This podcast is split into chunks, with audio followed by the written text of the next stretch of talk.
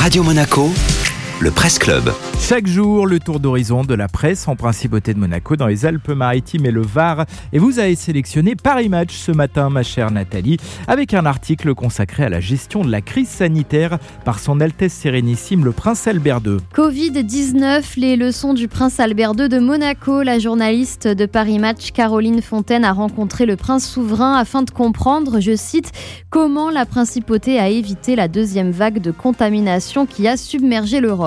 Le magazine entame son récit à la mi-mars lorsque le prince Albert II devient le premier chef d'État à être officiellement déclaré positif au Covid-19. Le souverain raconte son isolement, son traitement, aussi un traitement standard, précise-t-il, non pas à base d'hydroxychloroquine, mais d'un antibiotique à large spectre. Mes symptômes ont été assez légers, je m'en suis tiré de façon convenable, affirme le prince Albert II, en dépit d'une persistance de moments de fatigue très prononcés jusqu'au mois de juin. À propos du confinement du printemps dernier, le souverain explique que c'était la seule solution, étant donné le niveau d'incertitude de l'époque.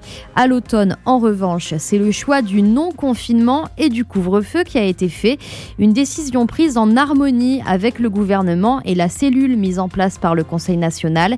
Car si la santé est prioritaire, explique le prince souverain, j'estime qu'il est de mon devoir de préserver ce que l'on peut en matière d'emploi et de commerce.